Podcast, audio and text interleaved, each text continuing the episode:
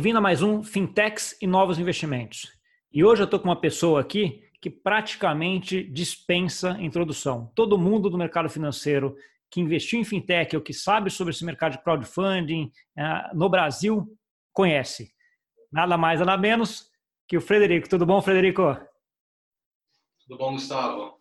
É, acho que não está para tanto assim de dispensar a apresentação, quem dera é, mas muito contente em poder conversar contigo, compartilhar um pouco da minha história aqui à frente do, é, de, de um dos pioneiros do mercado de crowdfunding de investimento no Brasil.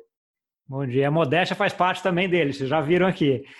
Vamos lá, Fred, conta um pouquinho para a gente aí, então, um pouquinho dessa história, né? Você criou uma empresa, já está, se não me engano, na terceira, né, que você está tocando. Conta para mim como é que foi um pouquinho dessa história e como é que foi se descobrindo aí os meandros do crowdfunding aí no Brasil? É, eu, eu penso assim que é tudo a mesma empresa, né? Ela foi tomando alguns rumos e, e marcas e como a gente foi entendendo uh, como se melhor se posicionar num mercado que não existia.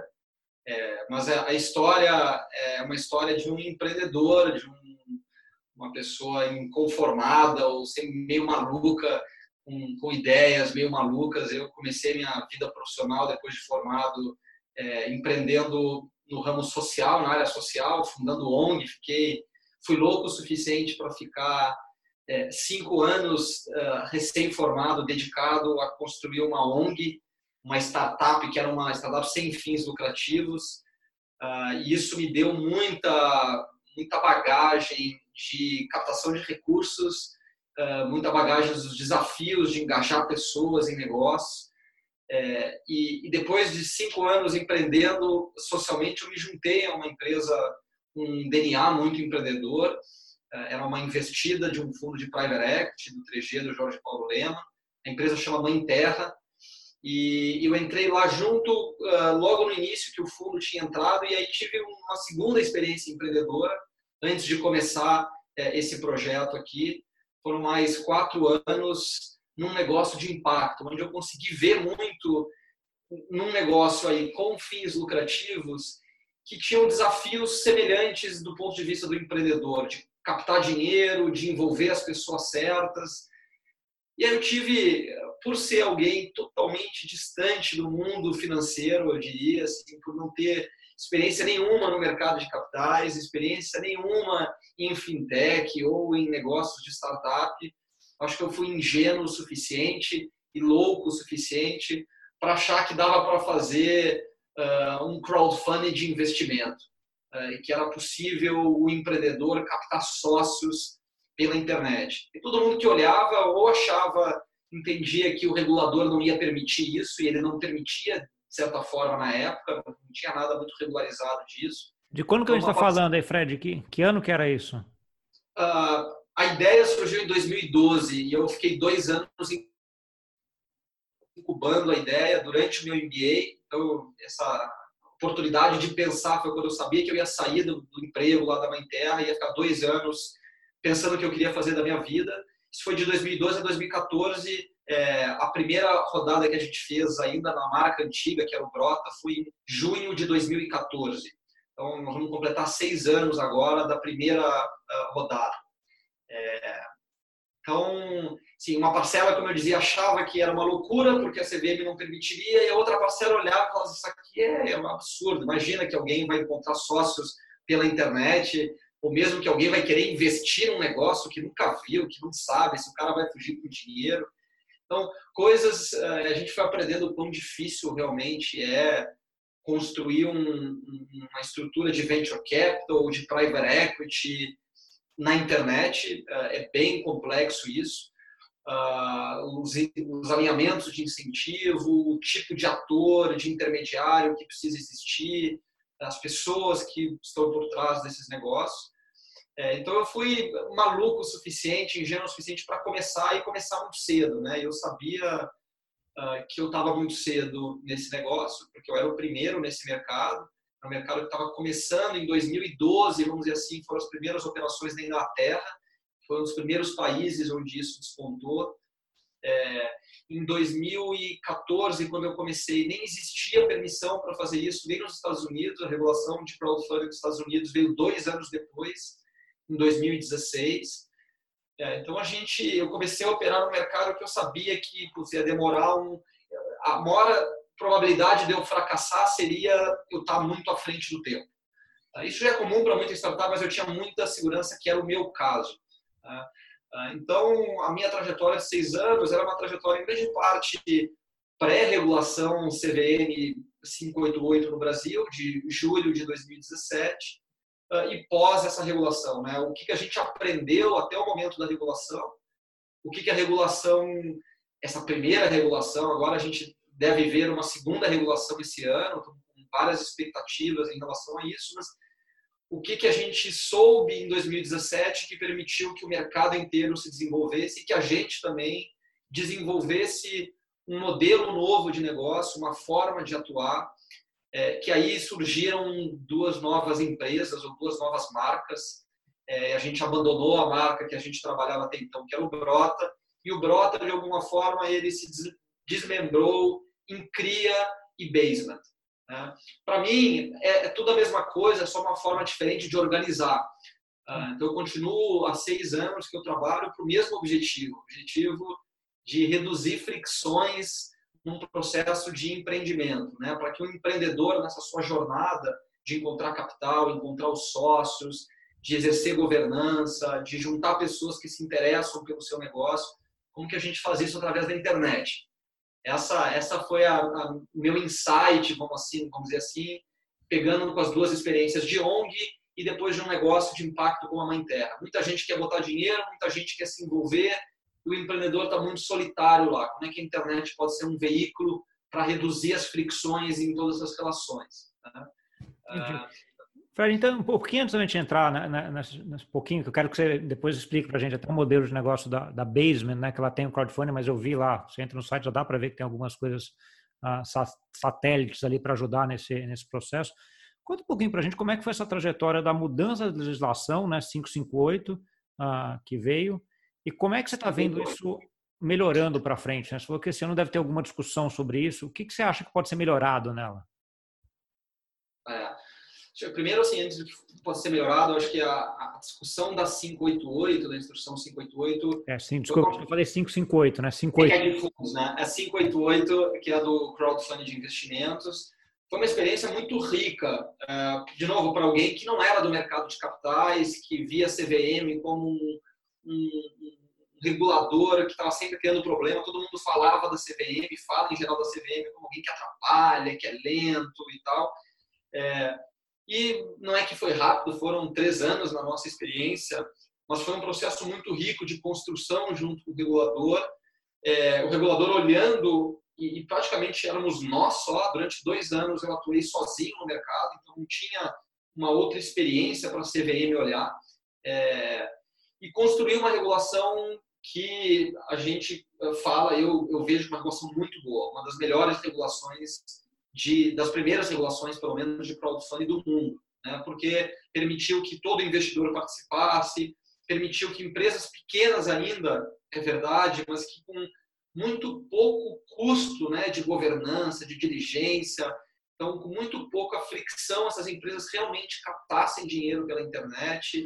É, várias mecânicas, baixíssimo nível de governança para que o empreendedor não precisasse ficar preocupado de querer captar pessoas que ele não conhece, e aí ele ia ter que auditar números, ele ia ter que ficar apresentando informações, sei lá, trimestrais ou semestrais, um nível de detalhamento que ele não se sentiria confortável em fazer. Então, a gente teve um, uma primeira regulação que foi muito boa, o mercado cresceu muito desde então, né, vem praticamente triplicando de tamanho a cada ano. E agora a gente está na iminência, é esperado ainda para o mês de março, ah, segundo as fontes na CVM nos falam, uh, nos indicam que ainda esse mês a gente deve ter uma nova audiência pública, uma proposta de uma revisão da 588. Uh, no ano passado, a gente ajudou o regulador a pautar e colocamos, são 10 páginas de sugestões uh, dessa norma, é, e duas coisas são mais evidentes que devem acontecer, e a gente já entende que isso pelo menos vai acontecer. Uma delas é o aumento dos limites e a outra é o aumento das exigências, né, das contrapartidas, vamos dizer assim, das plataformas. Em primeiro lugar, eh, a gente conseguiu, eh, no ano passado, pela primeira vez, bateu o teto, foi uma captação até que aconteceu é, pelo Basement, pelo CRIA, como estruturador. E a CVM viu pela primeira vez, olha, existem empresas que já estão chegando no limite de 5 milhões de captação.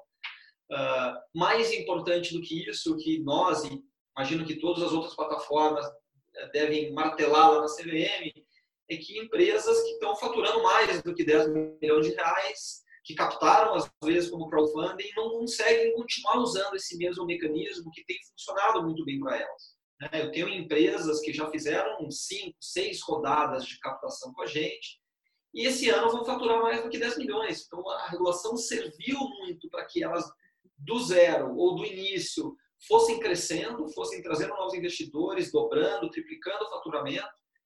Agora elas passam e elas se veem numa situação que elas não conseguem mais usar aquela rede, são quase mil pessoas investindo numa empresa como essa.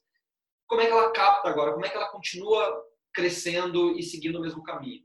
Então, acho que é muito claro que nós vamos ter uma regulação que vai ampliar esses dois limites: limite de faturamento da empresa. A gente gostaria que não houvesse limite de faturamento, qualquer empresa pudesse captar, e um aumento do limite de captação. Isso os limites, só explorar um pouco os limites do investidor que a 588 tem também. Você acha que isso aí não é, não é hoje um, um, um gargalo? Esse não é um problema? É, é, que não existe, né? Às vezes eu acho que isso é mal interpretado. Assim, não existe limite para o investidor. Existe limite para o investidor. Uh, assim, primeiro para o não qualificado ele tem que tomar algum cuidado. Se é um investidor qualificado investe quanto quiser. Se for um investidor não qualificado, é só garantir que não investe mais do que 10% do seu patrimônio em crowdfunding. Sim, eu acho que nenhum investidor deveria investir mais do que 10% em investimentos alternativos, vamos chamar assim, investimentos ilíquidos. Sim. Então, a gente defendia que fosse 5%, por exemplo. A nossa regra antes da regulação é, pelo amor de Deus, se você vai investir com a gente, não bota mais do que 5%. E esse 5% diversifique. O que a gente vê hoje é que tem muito investidor que investe em uma, em duas empresas só. É, talvez invista em mais uma plataforma ou outra, mas nos indica que esses investidores não estão sabendo diversificar nesse ativo que é dependente de uma boa diversificação. Isso é algo que a gente espera que a CVM trabalhe, que a CVM crie incentivos maiores para uma diversificação, sejam em ferramentas como AutoInvest, é, como fundos captarem pela plataforma e as plataformas poderem administrar um pool de recursos. Tem alguns caminhos para se fazer isso, mas a gente acha que esse é um problema que precisa ser endereçado também. Não é tão óbvio como a CVM vai, vai regular, ele interfere com outras regulações do mercado, como de FIPS, por exemplo. É, então a gente tem mais dúvida do que vai acontecer. Aumentar limite de captação e de tamanho de empresa, uh, isso é quase uma certeza de que é o que está na pauta. E aí é onde está é, o, o, e aí é onde está o grande gargalo, né? E aí eu não, assim, a gente na verdade vem defendendo que o gargalo está no segundo ponto que eu falei, uh, que é o ponto de aumentar é, as contrapartidas, em especial, e aí é um pouco daí o, o que o Baseman começou a fazer, foi o aprendizado que a gente teve enquanto pioneiro nesse mercado, é que os nossos investidores, hoje são mais de 4 mil investidores que investiram com a gente, os nossos investidores, de forma unânime, tem uma experiência muito ruim com esses ativos. Não falando em relação ao mérito das empresas, mas eles não sabem o que eles têm, eles não sabem quanto vale, eles não, eles não conseguem se relacionar com esse ativo. É tudo um papel que eles receberam, assinado digitalmente, não importa, mas que não traz segurança para esse investidor do que ele tem, de como acontece, quais são os processos é, de investimento nessas empresas. Né? No fim, é, é, aquela dor que eu escutava lá no início, quando eu falava que ia fazer crowdfunding, todo mundo dizia, cara, mas ter sócio no Brasil é uma loucura. Resolver o aspecto societário de uma empresa é uma loucura. É, dizer, quando a gente dizia que ia trazer 50 pessoas para investir na empresa, os fundos, os empreendedores, todo mundo imagina, eu não vou investir numa empresa que tem 50 anjos nessa empresa. Hoje, a gente trabalha com empresas fora de crowdfunding que vêm pega um dinheiro com dois, três grupos de anjo, tem 100 pessoas investindo. E aí ninguém se preocupa mais tanto com isso, mas deveriam estar com o cabelo em pé, porque do jeito que os investimentos são feitos no mundo analógico, 30 pessoas ou 10 pessoas investindo nessa empresa, 70 pessoas, é uma loucura. Né? Não, não dá, porque juntar 10 pessoas para cada novo evento, assinar e discutir, não funciona. Então a gente mostrou para a CVM, vem defendendo e argumentando e abrindo os olhos da CVM que esse mercado, o maior gargalo desse mercado era um, uma questão de controle, de segurança, de experiência para o investidor. É, e a gente, quando começa a olhar para fora, a gente vê aqui também nos Estados Unidos, por exemplo, ou mesmo na Europa, né, que tu pega um Seeders, que tem o seu próprio serviço, ou tu pega um Crowdcube, que terceiriza todo esse serviço de escrituração, de custódia, tudo que no mercado de capitais você tem essas figuras, todos esses intermediários para trazer mais segurança, né? é, no mundo do crowdfunding a gente não teve nada disso. Foi ótimo para começar, para a gente experimentar, mas nós como os pioneiros começamos a ver uma série de empresas, uma série de investidores totalmente perdidos, empresas que captaram com a gente, ou empresas que captavam com outras plataformas e vinham captar com a gente e mostravam, olha, e não tem os contratos, perdemos contratos, ou sei onde estão os contratos. Uhum. É, e o investidor olha lá que ele recebeu, mas a cláusula de conversão foi escrita de uma forma que não é clara o suficiente. Enfim, a, quando a gente começou a se deparar com esse problema, a gente viu e, e viu que isso é mundial. 99%, para não dizer todas as empresas que vêm captar, elas têm problema de QT. O que está escrito num contrato em prosa não bate com o que tem que ser bits, né? Tem que ser binário. Quanto que eu tenho, qual o direito que eu vou ter num momento, num cenário de conversão. Então, esse para nós é o maior gargalo, e isso a CVM está indicando também claramente que ela vai, ela vai buscar regular, ela vai buscar criar essa figura de uma escrituração, de um registro, de um controle maior das plataformas sobre a vida societária dessas empresas. É, para dar, isso é ótimo para os dois lados, né? Para dar mais segurança e mais conforto para quem está investindo e para ter mais controle é, do lado da empresa também. Tem um outro ponto, Fred, que a gente estava comentando aí, que uh, nas conversas que eu tenho também, é um ponto que sempre vem, uh, sempre se vem ali à tona, que é a parte de mercado secundário, né? Que ajudaria isso, que hoje não tem regulamentação nenhuma. Você acha que já vai vir alguma, virar alguma coisa sobre isso agora também? a gente acha que vai. É, eu não tenho muitas informações sobre isso, é um, é tema um pouco mais polêmico, mas uh, informações que a gente tem é que a CVM quer, de alguma forma, permitir que as plataformas ajudem a resolver é, esse problema e, e, esse, esse gargalo, assim, essa barreira que existe na né? investidora. Ele se sente muito desamparado no momento que ele precisa vender, ele é exposto. Já é um mercado com pouca liquidez e com enormes assimetrias sem uma figura que possa minimamente organizar isso e se envolver no processo, o investidor sai perdendo muito mais. Eu acho que isso a CVM percebe. Né? Então, sim, eu acho que vai ter um secundário, sim, já existem experiências de novos CIDERs na Europa, acho que é um dos grandes casos, é, e vem, é pequeno, né? Eu acho que as pessoas acham que isso vai resolver o negócio, a gente, eu não entendo assim, eu acho que é algo que vai demorar muito para ter um secundário que realmente ajude a trazer mais liquidez, principalmente quando eu olho para experiências como o Cedars, que é enorme na Europa, tem um volume de primário enorme, quando compara os volumes do secundário, são muito menores. Mas, ao mesmo tempo, eles mostram que vem crescendo a taxas bem significativas ano a ano, e, e, e o mercado vem entendendo, vem, vem aprendendo com isso. Né? O que a gente sempre falou para o regulador foi que todo mundo vai lá e fala de secundária, né? E nossos pares e, e o mercado, tudo fala de secundária. A gente falava, não dá para fazer secundário se não resolver a parte da segurança.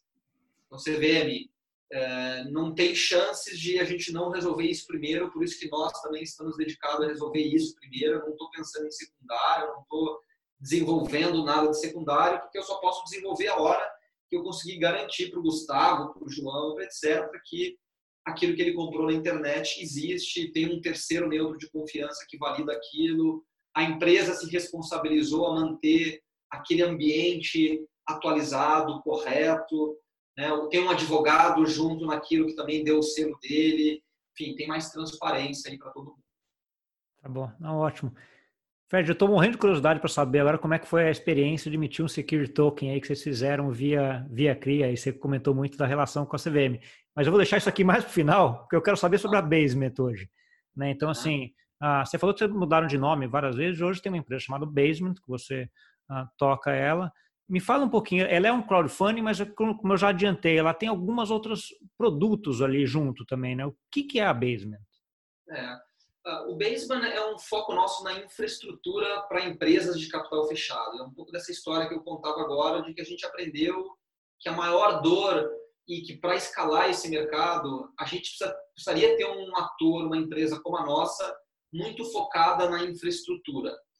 É, e a infraestrutura para duas coisas a gente percebeu. Uma para que fosse mais fácil empresas fazerem crowdfunding ou outros intermediários, fundos de venture capital, grupos de anjo, incorporadoras, quando se trata do mercado imobiliário, pessoas que não necessariamente iam ter como missão e como core desenvolver tecnologia, desenvolver infraestrutura, mas para que essas pessoas pudessem fazer crowdfunding. É, e a mesma infraestrutura para que depois fosse possível ter segurança desses ativos, ter controle desses ativos. Então, o Basement foi essa pivotada no nosso negócio, de assim, eu não quero ser eu o gestor, eu não quero selecionar eu as empresas, eu não quero eu vender uh, oportunidades de investimento para investidores, né? o que vamos colocar aqui como um papel, sei lá, do gestor uh, ou da corretora, eu quero fazer o papel do administrador ou da bolsa, eu quero ser a infraestrutura, eu quero garantir que as coisas funcionam. Então essa foi a grande sacada e, a proposta que a gente vem desenvolvendo há uns dois anos aqui no Basement, Uh, o que implica, assim, hoje a empresa são 25 pessoas, são 10 advogados, é, 10 programadores é, e um resto de administrativo. Para dar uma ideia, assim, de, é uma empresa de tecnologia, uma empresa jurídica, né? é uma empresa que se propõe a ser esse terceiro neutro de confiança. Entendi. É, a ideia né, é que você tem, você tem um layer que seja, seja, aquele layer que vai garantir que o fluxo funcione, que as informações estejam batidas, que está tudo certinho, para que você plugue em cima uh, uma plataforma mais transacional de crowdfunding. Essa é a ideia.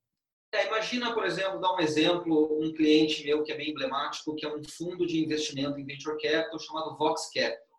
A Vox Capital é um dos primeiros, o primeiro fundo de investimento de impacto do Brasil, já estão no segundo fundo, é um FIP, todo regulado, tudo modelo tradicional. Esse fundo, ele se dá conta que tem uma oportunidade de trazer investidores que ele não consegue trazer para o fundo dele, porque num fundo precisa ser investidor profissional, tem que ter no mínimo 10 milhões de reais para poder investir no fundo deles. Ele fala, poxa, eu queria, eu sou um fundo de impacto, eu queria trazer pessoas para uma classe de ativos de um alto potencial de retorno, mas que não tem ainda 10 milhões de reais. E ao mesmo tempo eu quero investir em 20 empresas que na minha estrutura de VC Series A eu não consigo fazer. Porra, a regulação da 588 de crowdfunding ela é muito boa para fazer isso. Entretanto, eu não quero desenvolver tecnologia, eu não quero ficar fazendo todo o processo jurídico de registro, eu não quero ter esse trabalho. E aí o Basement vem fazendo essa camada, sendo essa figura do administrador, ou do escriturador, do custodiante, um pouco disso tudo, para que o meu cliente, que é nesse caso a Vox Capital, é o fundo, ele foque naquilo que ele faz de melhor, selecionar empresas e trabalhar com capital de terceiros. Então, essa foi a sacada. Eu vou fazer uma parte muito importante do trabalho, mas o mais relevante e o que vai trazer mais retorno, isso é muito especializado. Então, eu tenho uma Vox, que é focada em negócios de impacto, eu tenho CRIA, que é uma empresa que, que originou aí com a nossa história, com um foco muito em empresas de bens de consumo, em fintechs, em B2C, empresas que se beneficiam muito de crowdfunding eu tenho empresas que são incorporadoras, então fazem lançamentos imobiliários. Enfim, eu comecei a dar tecnologia para todo mundo fazer os seus crowdfunding, ser fácil fazer crowdfunding. Usar uma regulação, de novo, que é muito boa, que é muito simples, uh, e para criar quase uma figura. Eu, eu, vejo uma plataforma hoje é quase como um gestor é, online. Né? Ele pode captar dinheiro ali, ele pode investir, ele pode, uh, enquanto plataforma, se remunerar na performance. Então, tem várias é, é um modelo muito semelhante a um gestor de fundo, mas com algumas limitações, que, como a gente falou, não capta fundo, não pode alocar o dinheiro para os investidores. Então, a gente foi construindo, uma, dentro dessa nova figura da CVM, a possibilidade de várias pessoas no Brasil inteiro, com diferentes focos, com diferentes produtos, poderem se beneficiar de uma regulação. Né? Entendi. Uh, e aí, Fred, só para ver se eu entendi direito, mas ao mesmo tempo que você entra no site da, a, da Basement, você tem lá algumas ofertas. Né? Essas ofertas daí são feitas, são ofertas destes parceiros onde você está onde estão usando a tua infraestrutura ou são ofertas da Basement? são, assim, as ofertas são hoje do basement, sim, mas é, a gente não vende para nenhum investidor nosso. Eu não faço força de vendas. É, e nós criamos um ambiente para esses meus clientes, para eles usarem através da nossa plataforma, se comunicarem com os investidores deles. Tá? Então, a Vox Capital, embora você veja dentro do site do Basement que essas ofertas existem, a Vox tem um ambiente dela, na marca dela, com a cara dela, para ela uh, apresentar isso para os seus investidores. Ah, então se, se eu for investir né, numa dessas ofertas, eu vou via o site deles daí. Exatamente. A, a boa verdade, a gente está num momento de transição, porque isso a gente criou na 588, em 2017, e a gente implementa isso há um pouco mais de um ano. Nesse período, a CVM está muito próxima também, olhando, mostrando o que ela não gosta, o que ela gosta. Então, a gente está adaptando o modelo. E a bem da verdade é que a gente está indo para um modelo em que você não vai ver mais essas ofertas, ou a boa parte das ofertas no site do Basement. A gente está entregando tecnologia. E a Vox vai ter o registro dela na CVM também como plataforma, o CRIA vai ter o registro dele como plataforma, mas eu vou dar a tecnologia para eles. Entendi, né? você, é tá, você, vai, você, vai, pegar toda a experiência que você teve com, como montando uma, uma plataforma de crowdfunding organizando e deixar com que, de certa forma, prover essa tecnologia para que outros empreendedores que tenham ideia que queiram montar, montem baseado na, nessa tua infraestrutura, né? Isso. E, a gente tem visto, de novo, isso é questão de então, investidores que eram investidores líderes, que organizavam grupos de investimento. Hoje ele pode usar uma infraestrutura de mercado de capitais, usar tecnologia e se remunerar disso como uma plataforma. Né? Então, os melhores investidores líderes nossos, eles cobram parecido com um fundo, cobram 20% sobre o valor captado, cobram 20% de performance. Né? Então, e tem uma estrutura muito enxuta. Então, compete com os fundos na forma de atrair, de operar, mas com uma estrutura que é muito mais barata do que montar um fundo, ter o custodiante, pagar o administrador, taxas da Ambima e assim por diante. É, que acaba no, no mundo, né, fazendo a comparativa, essa parte de custódia, administração, etc., acaba ficando tudo com, contigo e ele faz a parte de gestão mesmo, de seleção né, do, dos ativos a serem. Pô, ideia uh, espetacular, é, acho. A gente vem tentando fazer isso há, há bastante tempo, assim, e olhando muito também para fora. Se você olha hoje, também seis anos depois, o Angel List, é, o Angel List é um marketplace de fundos. Uma pessoa vai lá, e o AngelList cobra no máximo 25 mil dólares por ano e ele opera o fundo para ti. Toda, não te preocupa com nada, ele está montando toda a infraestrutura para ti. O teu trabalho é encontrar as empresas e trazer o dinheiro. Né? É, HI, se o AngelList traz dinheiro para ti, ou se tu está aberto também a receber dinheiro do basement, por exemplo, aí eu vou te cobrar uma taxa, uma performance, Sim, é. mas é um dinheiro que eu estou trazendo. Ah, então a gente está é, é mais ou menos a mesma coisa, como prover a infraestrutura, como tirar a fricção, como tornar mais barato, para que os novos gestores, para que os novos captadores possam uh, ter um ambiente mais fácil de operar. Tá bom. Deixa eu matar minha curiosidade agora. Conta um pouquinho como é que foi a emissão do Security Token que vocês fizeram lá na, na CRIA. Olha, é, foi muito boa. Assim, a gente queria muito como um laboratório ah, isso serviu como ah, muito aprendizado para nós, é, de é, disposição dentro dessa rede. A gente, eu e o Daniel, que é meu sócio principal aqui nesse negócio, ah, e é o cara de tecnologia, a gente nunca foi, infelizmente, assim, desde o início, muito conectado com o mundo de cripto, mas as pessoas começaram a nos procurar pelo que a gente fazia, né, e todo mundo nesse mundo está buscando alguma alguma aplicação, algum uso uh, para esses experimentos de blockchain. E todo mundo via que o que a gente fazia com crowdfunding, mercado de capitais, tinha um potencial uso muito grande. E a gente foi se aproximando disso, foi entendendo os benefícios, foi tentando entender muita coisa, continuamos tentando entender a melhor forma de aplicar isso. Uh, e a gente percebeu que chegou um momento que a CVM também estava muito curiosa em usar. E acho que ainda está. Muitos dos movimentos atuais da CVM, de sandbox regulatório e tal, pressupõem usos de tecnologia, em especial blockchain. Né? Ela vai querer ver, nesse momento agora, empresas aplicando e trazendo soluções que usem tecnologia de blockchain. A gente queria também testar, queria mostrar coisas para o regulador, e para isso foi muito bom. Então, a gente teve várias conversas com a CVM, a gente desenvolveu uh, aprendeu a desenvolver smart contracts, etc. É, mas a gente aprendeu também que uh, acho que é era um, pouco cedo, assim, enquanto crowdfunding já é um desafio muito grande, vender crowdfunding, botar ainda um crowdfunding num blockchain acrescentava muito mais risco, muito mais incerteza do que ajudava na distribuição disso. Trouxe um pouco da comunidade interessada em blockchain, em cripto, para nós, para ser investidores, mas em grande medida a gente teve muitas conversas, investidores maiores, com medo disso, com uma total falta de entendimento do que a gente estava fazendo. É, e também a gente tinha um cenário que é uma redundância, não é que hoje eu posso representar o livro societário de uma empresa em blockchain. Né? Então, ele, ele tinha também é um experimento com, com limitações uh, de, de utilidade significativas, então não compensava, não, ele não me resolve uma dor muito grande uh, hoje é, e gera uma insegurança grande no investidor. É, então, uhum além da insegurança do investidor, acho que a outra coisa que a gente aprendeu é que gerava muito fricção também para o investidor, que era desnecessária. Abrir carteira, se relacionar com token, né, aprender minimamente sobre token. Eu acho que uma das grandes uh, lições para nós, assim, indo para frente, é uh, os experimentos de blockchain nosso começaram a ser experimentos mais internos.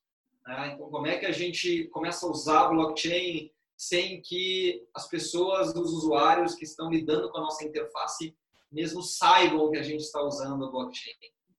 É, e de que forma que o uso do blockchain nesse cenário nos ajuda. Né? Como é que a gente tem um banco de dados mais robusto, mais auditável, como é que isso nos traz mais segurança na conversa com o regulador ou com outros parceiros que vão querer distribuir isso, a questão da interoperabilidade desses blockchains, então um mercado que vai crescer, que a gente quer botar na, lá, na prateleira de uma corretora um valor desse, de como é que o blockchain pode encurtar o meu caminho para isso. Então, basicamente, é um aprendizado de a gente conseguiu a gente trazer competências internas e aprender um pouco mais, acho que é um dos grandes objetivos, mas aprendeu que gerava insegurança para o investidor e uma fricção também desnecessária para o investidor. Sim, acho que você tocou num ponto interessante, que essa parte de tecnologia de blockchain ficou, sei lá, os últimos três anos eu tenho estudado muito, tenho, sou, adoro isso daí também, né? tanto a parte de cripto como de blockchain. Criou aquela história, ah, vamos implementar blockchain porque blockchain é importante, tudo. E na verdade, quem está investindo quem está aplicando dinheiro não quer saber se é blockchain, se é inteligência artificial, se está usando um sistema em COBOL. Né? Tem que ser um negócio que funciona. No que você coloca, começa a colocar isso, ele gera uma outra coisa, né? Porque é o que você está dizendo, assim, Blockchain, tem muita gente fazendo testes em blockchain, mas é uma tecnologia relativamente nova. Pô, já tem o risco do crowdfunding, vou ter o risco desse controle ainda, né? Então, uh, gera uh, alguns problemas. Eu tive até algumas palestras que eu fiz durante 2019 aí, que eu tinha aquela onda, ah, secure, tokens agora vai, né? Então, acho que você deve ter todo mundo, assim, super uh, entusiasmado com o movimento. Em determinado momento eu parei e falei, mas para secure tokens funcionar, você precisa ter uma moeda mais digitalizada né? Porque vai ser um meio de liquidar um pouco isso também, né? Porque você tentar colocar um security token, que é um negócio na internet, dentro de uma moeda uh, fiduciária, ali ainda com todos os entraves de TED, etc., que você tem, você não consegue fazer, pegar o grande ponto do security token, que é um negócio mais mundial, mais aberto. Né? Então, assim, já tinha uh, grandes discussões nisso, e aí é o movimento que acabou tá vindo agora, né? Que é assim, muita gente que estava nesse movimento de security token indo para stablecoins, uh, digital currency, toda essa parte, para criar uma infraestrutura para conseguir depois liquidar esses ativos, né? Você, a tua visão é um pouco parecida com isso também, Fred? Ou você tem alguma... Eu acho que a, minha visão, sempre quando eu via isso de security tokens, ou as pessoas achando que ia criar um mercado por causa disso, a gente falava assim, poxa, mas ninguém está interessado em fazer crowdfunding. É, e, e, tudo parte do pressuposto de que tem um empreendedor que quer compartilhar. Já dá para fazer isso hoje. A gente né, de certa forma, não precisa do token. Se você acha que tem um benefício enorme, você dividir o seu equity em 100 mil pessoas, como fazem as fintechs aí na Europa, você já pode fazer isso hoje. Sim. A hora que tiver um blockchain, a hora que tiver isso, você vai migrar, mas você já, já poderia fazer. E, e ninguém querer fazer, só querer fazer porque acha que isso vai trazer mais liquidez, uh, as histórias nunca batiam para nós. Então, eu acho que é um pouco a mesma história de, ó, tem outros empecilhos, tem empecilhos da tecnologia, mas tem muito mais empecilhos, talvez, da disposição do mercado, dos empreendedores, dos VCs, porque os VCs também não querem que as empresas façam crowdfunding. Né? A gente está cansado de ouvir histórias de empresa que está aqui, que vai tentar falar para VC que vai abrir crowdfunding, e os VCs puxam para dentro, falam para não fazer, assustam. Então, isso não vai mudar na hora que tiver um blockchain. Não é porque está no blockchain o contrato que tu não vai ter problema de governança necessariamente. Né? Sim.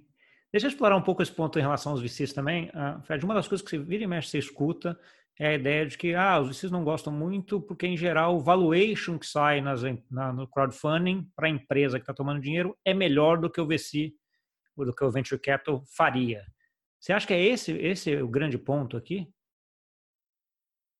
Não, acho que o VC, o VC não gosta, na minha opinião, por duas razões. Primeiro, porque tem um desconhecimento é, dos benefícios. Assim, ele não ele não se propõe a enxergar mesmo né, de que forma que ter 100 mil pessoas investindo na tua empresa pode ser melhor do que você que é o mais smart money do mundo. Né? Então, é, essa é a primeira coisa. E a segunda, por uma razão mais óbvia ainda, uma questão de competição, de espaço. No final, todo mundo no mercado está disputando pelos melhores deals. Se ele chega uma empresa que ele gosta e a empresa fala que vai fazer crowdfunding, é muito fácil para ele dizer que crowdfunding é vaquinha na internet e já e que isso vai trazer problema. É difícil ele chegar e falar assim, porra, eu sou a, o fundo A e tu tá me, o empreendedor está me dizendo que ele quer captar com o fundo B, mas o fundo B também são caras como eu, que estudaram em Harvard como eu, que não sei o quê. Eu não vou conseguir falar mal desses caras facilmente. É, mas quando é crowdfunding, é, é, eu boto um monte de ideias pré-concebidas de que é um cara que não vai te ajudar, que não tem rede de contato, que vai te atrapalhar, porque a governança vai ser muito complicada, é, que tu vai sinalizar no mercado que tu não conseguiu captar dinheiro com gente boa. É, e sim, tem, e de novo, é um negócio novo. Então é muito fácil tu colocar medo nesse empreendedor de que, cara, por que, que tu vai para esse caminho se tu pode vir comigo, que sou uma firma respeitada, que vou te ajudar, que não sei o quê. Então é difícil essa posição nossa, e eu sofri isso ao longo da história inteira, de, porra, sempre o, o patinho feio, como eu contei, eu não sou desse mercado, então não sou alguém que venho e já digo, não, eu sou o fundador aqui do Nubank, que agora estou montando um crowdfunding porque esse é o futuro. Não, Uh, mas felizmente a gente começou a, a, testar com a gente, a gente viu histórias dentro da nossa rede, a gente começou a ver histórias pelo mundo inteiro de empresas que se beneficiaram enormemente fazendo crowdfunding. Né? E, e só no meu caso, eu uma empresa que eu estou há seis anos empreendendo num negócio difícil, um negócio que já ah, cresce. E eu tenho essa empresa, eu e o Daniel, a gente tem mais de 75% do controle da empresa, né? em termos de voto pelo menos. É, então, assim, cara, eu consegui me captar de uma forma que se eu tivesse captado com VC ou com anjo desde o início, eu não teria o controle, nem eu nem o meu sócio teríamos o controle da empresa que nós temos hoje. Uh, então foi muito bom para nós. Né? E hoje captar dinheiro, eu tenho 360 sócios da empresa. Cada ano que passa, mantendo um, um, crescimento, uma perspectiva boa, é cada vez mais fácil a gente captar dinheiro. Então, cada vez menos eu preciso do VC também. É, e, então, tem uma série de dinâmicas, de novo, que é a parte de desconhecimento que a gente não consegue passar, às vezes, para o empreendedor. A gente até passa para o empreendedor, mas ele vai falar com o VC, ele fica com medo de que, puta, assim, eu vou precisar de VC em algum momento, ou o que o mercado entende é que essa marca ou aquela são boas, se os caras falam que não é bom, eu não vou captar via crowdfunding. Ah, então, uhum. falta ainda um unicórnio no Brasil, a gente tem fora do Brasil, aí tem Monzo, Revolut, Crowd, uh, Our, não, Brewdog, enfim, tem alguns unicórnios aí no mundo que usaram desde o início estratégia de crowdfunding.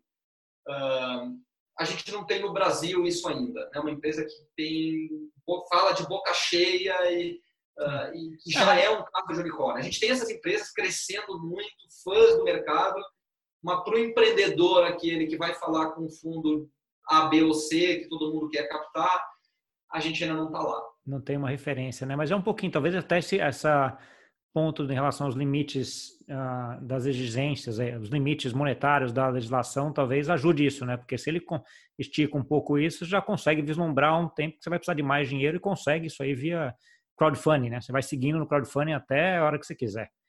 Né? É, é uma questão de, é, exato, é uma questão de tempo e está cada vez mais evidente também que o modelo de venture capital não é o melhor para todo tipo de empresa. Né? Uh, tem vários outros tipos de negócio que vão te entregar um crescimento de 15%, 20% ao ano uh, de uma forma mais estável. Não vão crescer né, 100 vezes em um ano, não vão crescer 200 vezes em dois anos, como se espera nesses unicórnios aí, que em três anos viraram unicórnio. Uh, mas são negócios reais, são negócios que estão crescendo, que geram receita, que geram caixa, que geram margem. Uh, como eu escrevi esses dias, daqui a pouco estão numa bolsa captando 170 milhões, como a gente está vendo no IPO esse ano acontecendo. Né? Então, vai captando. Esses fundos botam muito mais do que 170 milhões de forma privada. Pode ter empresas que querem vir um caminho aqui e abrir capital, captar 170 milhões, continuar tendo controle dessas empresas, construir um negócio com uma visão de, né, de sustentabilidade ou de perenidade que seja diferente da mentalidade muito comum, às vezes, em venture capital, que é, meu, deixa eu fazer, deixa eu achar um cara para comprar, eu vou sair, vou entrar em outro negócio e, e assim por diante. Tá ótimo.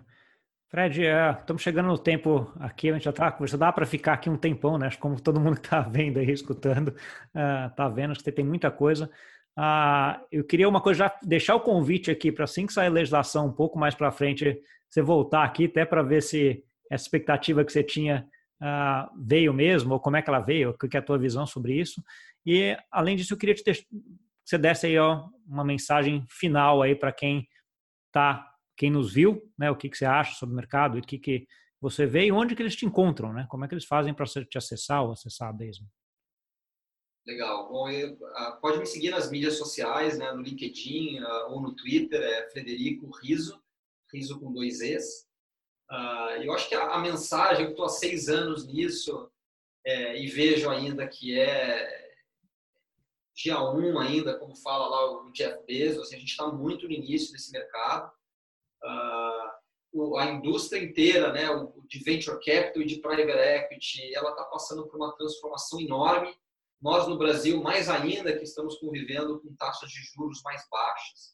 Então, a mensagem é para os empreendedores que se interessam por esse campo, esse campo de private equity, empresas de capital fechado, esse campo de fintechs, né, que, que tem interesse em, em atuar com venture capital, investir em startups, é que existe a chance de fazer isso de uma forma muito fácil hoje, contando com tecnologias como a do Basement, que vem sendo desenvolvidas para reduzir, para dar todo o trabalho de regulação, de tecnologia, e para que essas pessoas, com seus acessos, com o seu olhar de mundo, com as suas redes, elas possam atuar no mercado e atuar apoiando empreendedores ou atuar captando para os seus próximos negócios. Então, que os curiosos assim exercitem o seu pensamento independente, né, entendam realmente o que que Uh, toda mudança regulatória ela traz enormes oportunidades. A mudança que a gente teve em 2017 abriu um mercado muito significativo e que vem demonstrando isso. E agora esse ano vai ser ainda mais. Né? Então vão ter empresas grandes, vão ter volumes, a representatividade do mercado vai crescer muito. Então é um convite mesmo e, e aí é um prazer. Eu agradeço o teu trabalho aqui de dar voz e divulgar esse mercado. Uh, no, a gente vê nos Estados Unidos uma única plataforma como o AngelList faz um terço de todos os deals de VC hoje nos Estados Unidos. Né? Você pega o último relatório deles, assim, uma única plataforma processa um terço de todos os negócios. Então, há uma convicção muito forte de que o mercado vai se digitalizar. Vão ter estruturas, isso vai baixar preço, vai ser muito mais barato captar dinheiro, ser gestor né, de, de fundos de investimento. Então, para quem gosta, é um ótimo momento para se envolver, para participar, dialogar, se engajar nas mídias sociais, uh, desenvolver projetos pilotos. E a gente, eu pessoalmente, meu trabalho é esse, é divulgar também, é, é, é, é escutar projetos, é falar com pessoas. Vai ser um prazer é, receber e-mails, receber mensagens aí pelo LinkedIn ou pelo Twitter, ou mesmo pelo nosso site, que é o basement.io.io. A gente tem lá um contato arroba basement.io, onde também é bem fácil de nos acessar. Ótimo. Uh, obrigado, Fred. Eu vou deixar depois todos esses contatos aqui embaixo para quem não, não conseguiu anotar e escrevendo, mas vai estar aqui no, no escritinho que tem aqui, todos esses contatos para te acharem aí fácil. Né? Fora isso, acho que obrigado. Foi um prazer aqui ter essa conversa contigo. Né? Ah, para quem nos ouviu aí, viu que o que eu falei lá no começo era, não era mais nada do que a pura verdade, né? Tem uma história enorme, conhece muito do mercado, como é que está acontecendo. Não só montou o seu crowdfunding, conhece, como agora está montando uma empresa que tem a infraestrutura para quem quer montar, né? Assim, é uma pessoa ah, realmente que entende muito e que quer ajudar muito as pessoas e o Brasil nisso daí, né? Demais. Obrigado, Gustavo. Obrigado, Fred. E é isso aí. Até a semana que vem.